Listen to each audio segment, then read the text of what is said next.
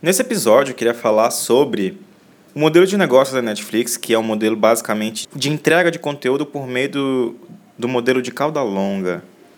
E ela também tem um serviço de monetização muito interessante, que é o modelo de assinatura, para você ter acesso ao todo o conteúdo da biblioteca do Netflix.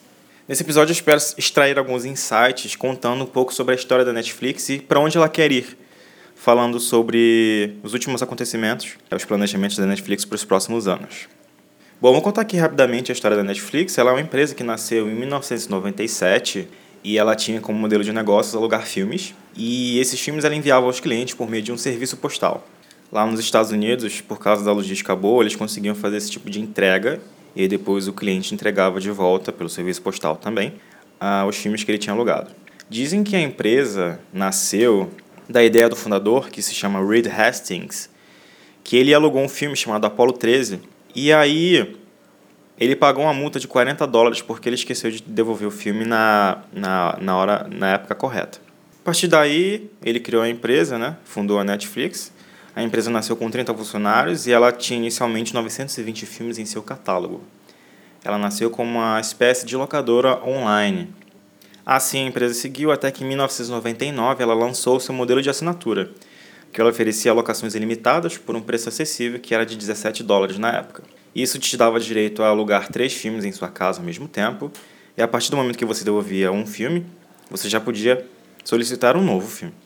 Nessa época, como o Netflix ainda não era digital, o serviço era basicamente um serviço de entrega de logística e tinha, devia ter uma complexidade bem grande.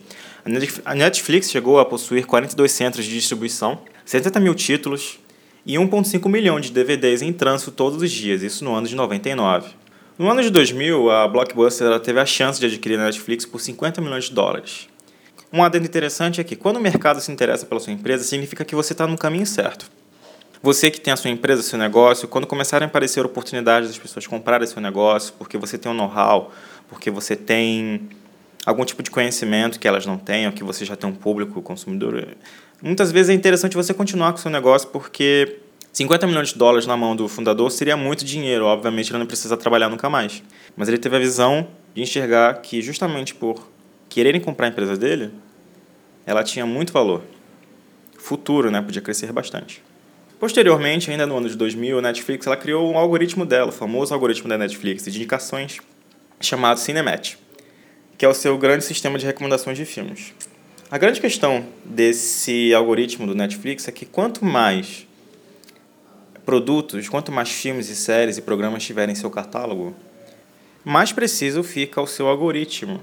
Já em meados da década de 2000, a empresa ela viu a necessidade de pivotar o seu modelo de negócios. Pivotar é uma linguagem que a gente usa no mundo das startups, que é quando a startup ela muda a sua maneira de entregar valor radicalmente. No caso da Netflix, ela pivotou seu modelo de negócios graças à ascensão da internet e da pirataria. E no ano de 2007 ele introduziu o serviço via streaming, acabando com seu serviço de distribuição fisicamente. Nessa época, quando foi lançado o serviço de streaming, só era possível você acessar os serviços da Netflix por meio do seu computador. Já a partir do ano de 2008, ela começou a procurar disponibilizar os seus serviços em múltiplas plataformas, como smartphones, notebooks, smart TVs, Chromecast hoje em dia, entre outros. Tem muita coisa. A Netflix ela compete com o HBO Go, o Amazon Instant Video e o Hulu. Desses três competidores, o HBO Go é o mais que mais causa, assim, entre aspas, medo. Óbvio que não, porque a Netflix ela é líder absoluta do mercado. Mas a HBO ela tem, a sua, a, tem séries de muito sucesso, como Game of Thrones, que é a, game, a, que é a série mais assistida e mais pirateada do planeta no momento. E aí, por causa disso, ela criou um serviço parecido com o Netflix, que se chama HBO Go. E aí a HBO retroalimenta esse sistema porque ela consegue assinante do HBO Go por causa das suas séries exclusivas que você consegue ver on demand, você consegue ver a hora que você quiser na sua casa, enfim, igual o Netflix.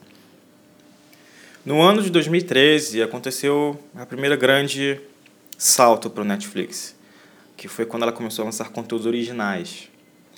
O primeiro grande flagship que iniciou esse movimento foi a série House of Cards. Foi um sucesso absoluto no Netflix. E a série, para quem não sabe, ela foi criada de acordo com o mapeamento do comportamento dos assinantes da Netflix nos Estados Unidos. Eles pegaram o algoritmo do Netflix, fizeram todo um levantamento, que tipos de séries que eles gostavam, E aí descobriram que não gostavam, que as pessoas, os assinantes gostavam em sua maioria de dramas políticos, séries sobre políticas, enfim, tudo que a série House of Cards engloba.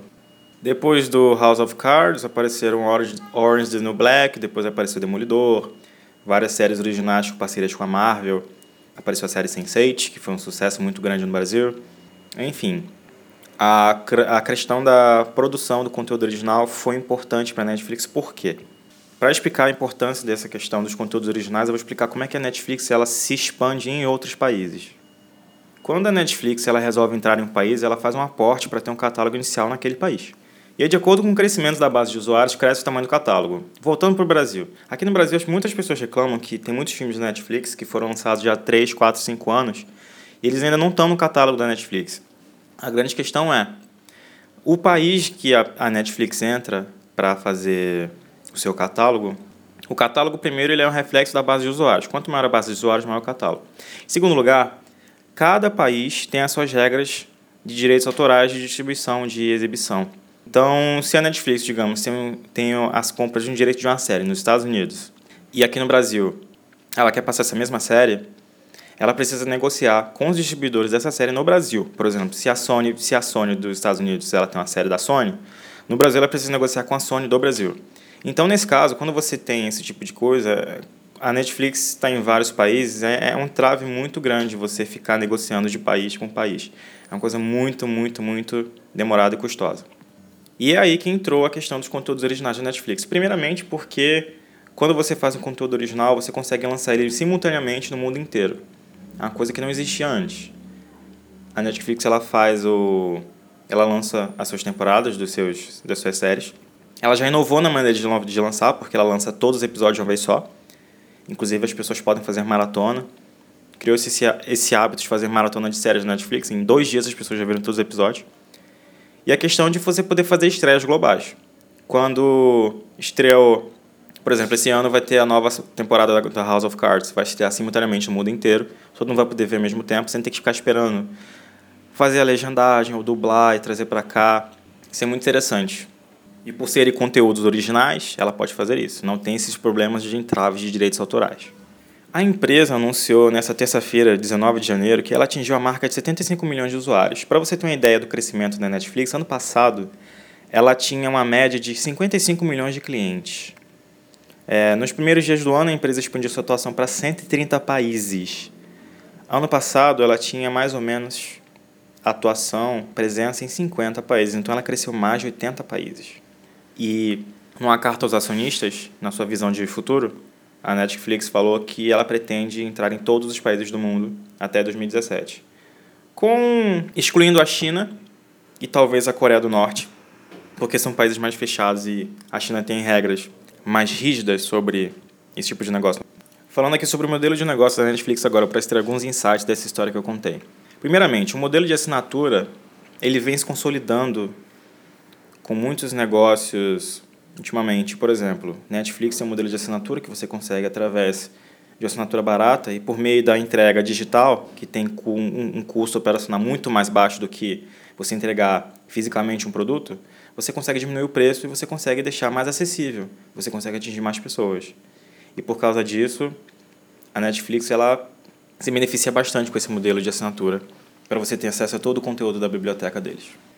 É uma empresa que tem o mesmo modelo de negócio da Spotify, que você também tem acesso a uma biblioteca digital de músicas de artistas do mundo inteiro e você paga apenas a mensalidade. E através disso você consegue impactar muita gente. Eu não vou entrar aqui no mérito do modelo de assinatura, porque o Spotify está operando negativo já tem muito tempo.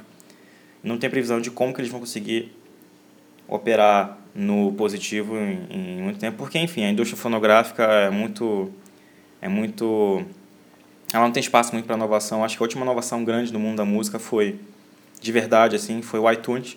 Fez uma mudança radical, assim, como você distribui música, no sentido de ela ainda se relaciona com as gravadoras, ela ainda tem que pagar royalties, enfim. Eu li uma frase esses dias falando que a adaptabilidade é a capacidade mais importante para a gente, para a gente desenvolver no século XXI. o Netflix é uma, um case que ilustra isso muito bem. A empresa está sempre se reinventando, a empresa está sempre pensando à frente, ela está sempre querendo descobrir como ela mesma pode se destruir para que a concorrência não destrua ela. E assim ela consegue, consegue sempre estar tá inovando e estar tá melhorando seu serviço, entregando mais valor ao público.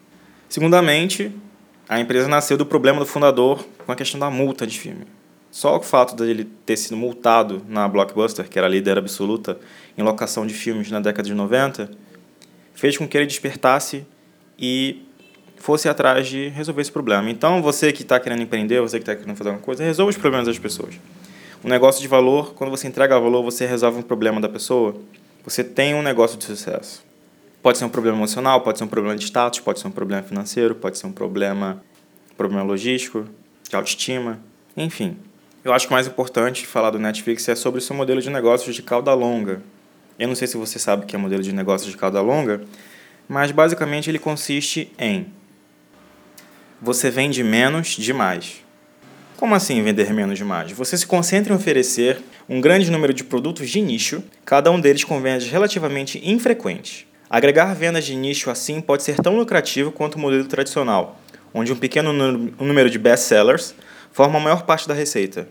Modelos de negócio de cauda longa requerem baixo custo de estoque e plataformas robustas para disponibilizar prontamente conteúdo segmentado para compradores interessados. Ou seja, no início a Netflix ela, resumia, ela reunia um catálogo de filmes e ela conseguia lucrar com a venda desses pequenos filmes em larga escala.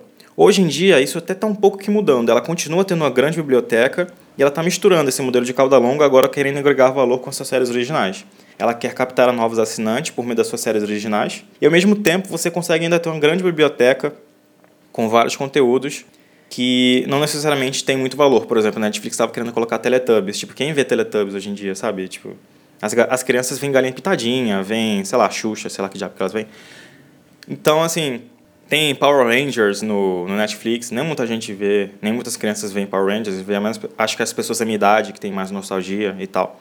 Então, assim, ela consegue manter esse público de nicho e ao mesmo tempo ela consegue, por meio dessas séries originais, desses novos blockbusters, dessas séries muito famosas, atrair novos assinantes que vão ficar fidelizados na plataforma graças a essas, a essas séries. E ela consegue fazer uma mistura de modelo de cauda longa, entregando valor com conteúdo de nicho, misturando com as suas séries originais. Basicamente, a história da Netflix é essa. O modelo de negócios deles é esse. O modelo de entrega de valor por meio da internet, através de um modelo de cauda longa, e agora misturando com conteúdo original. É, vamos ver o que, que o Netflix tem para guardar para a gente no futuro. E esse foi o primeiro episódio. É isso. Valeu, falou.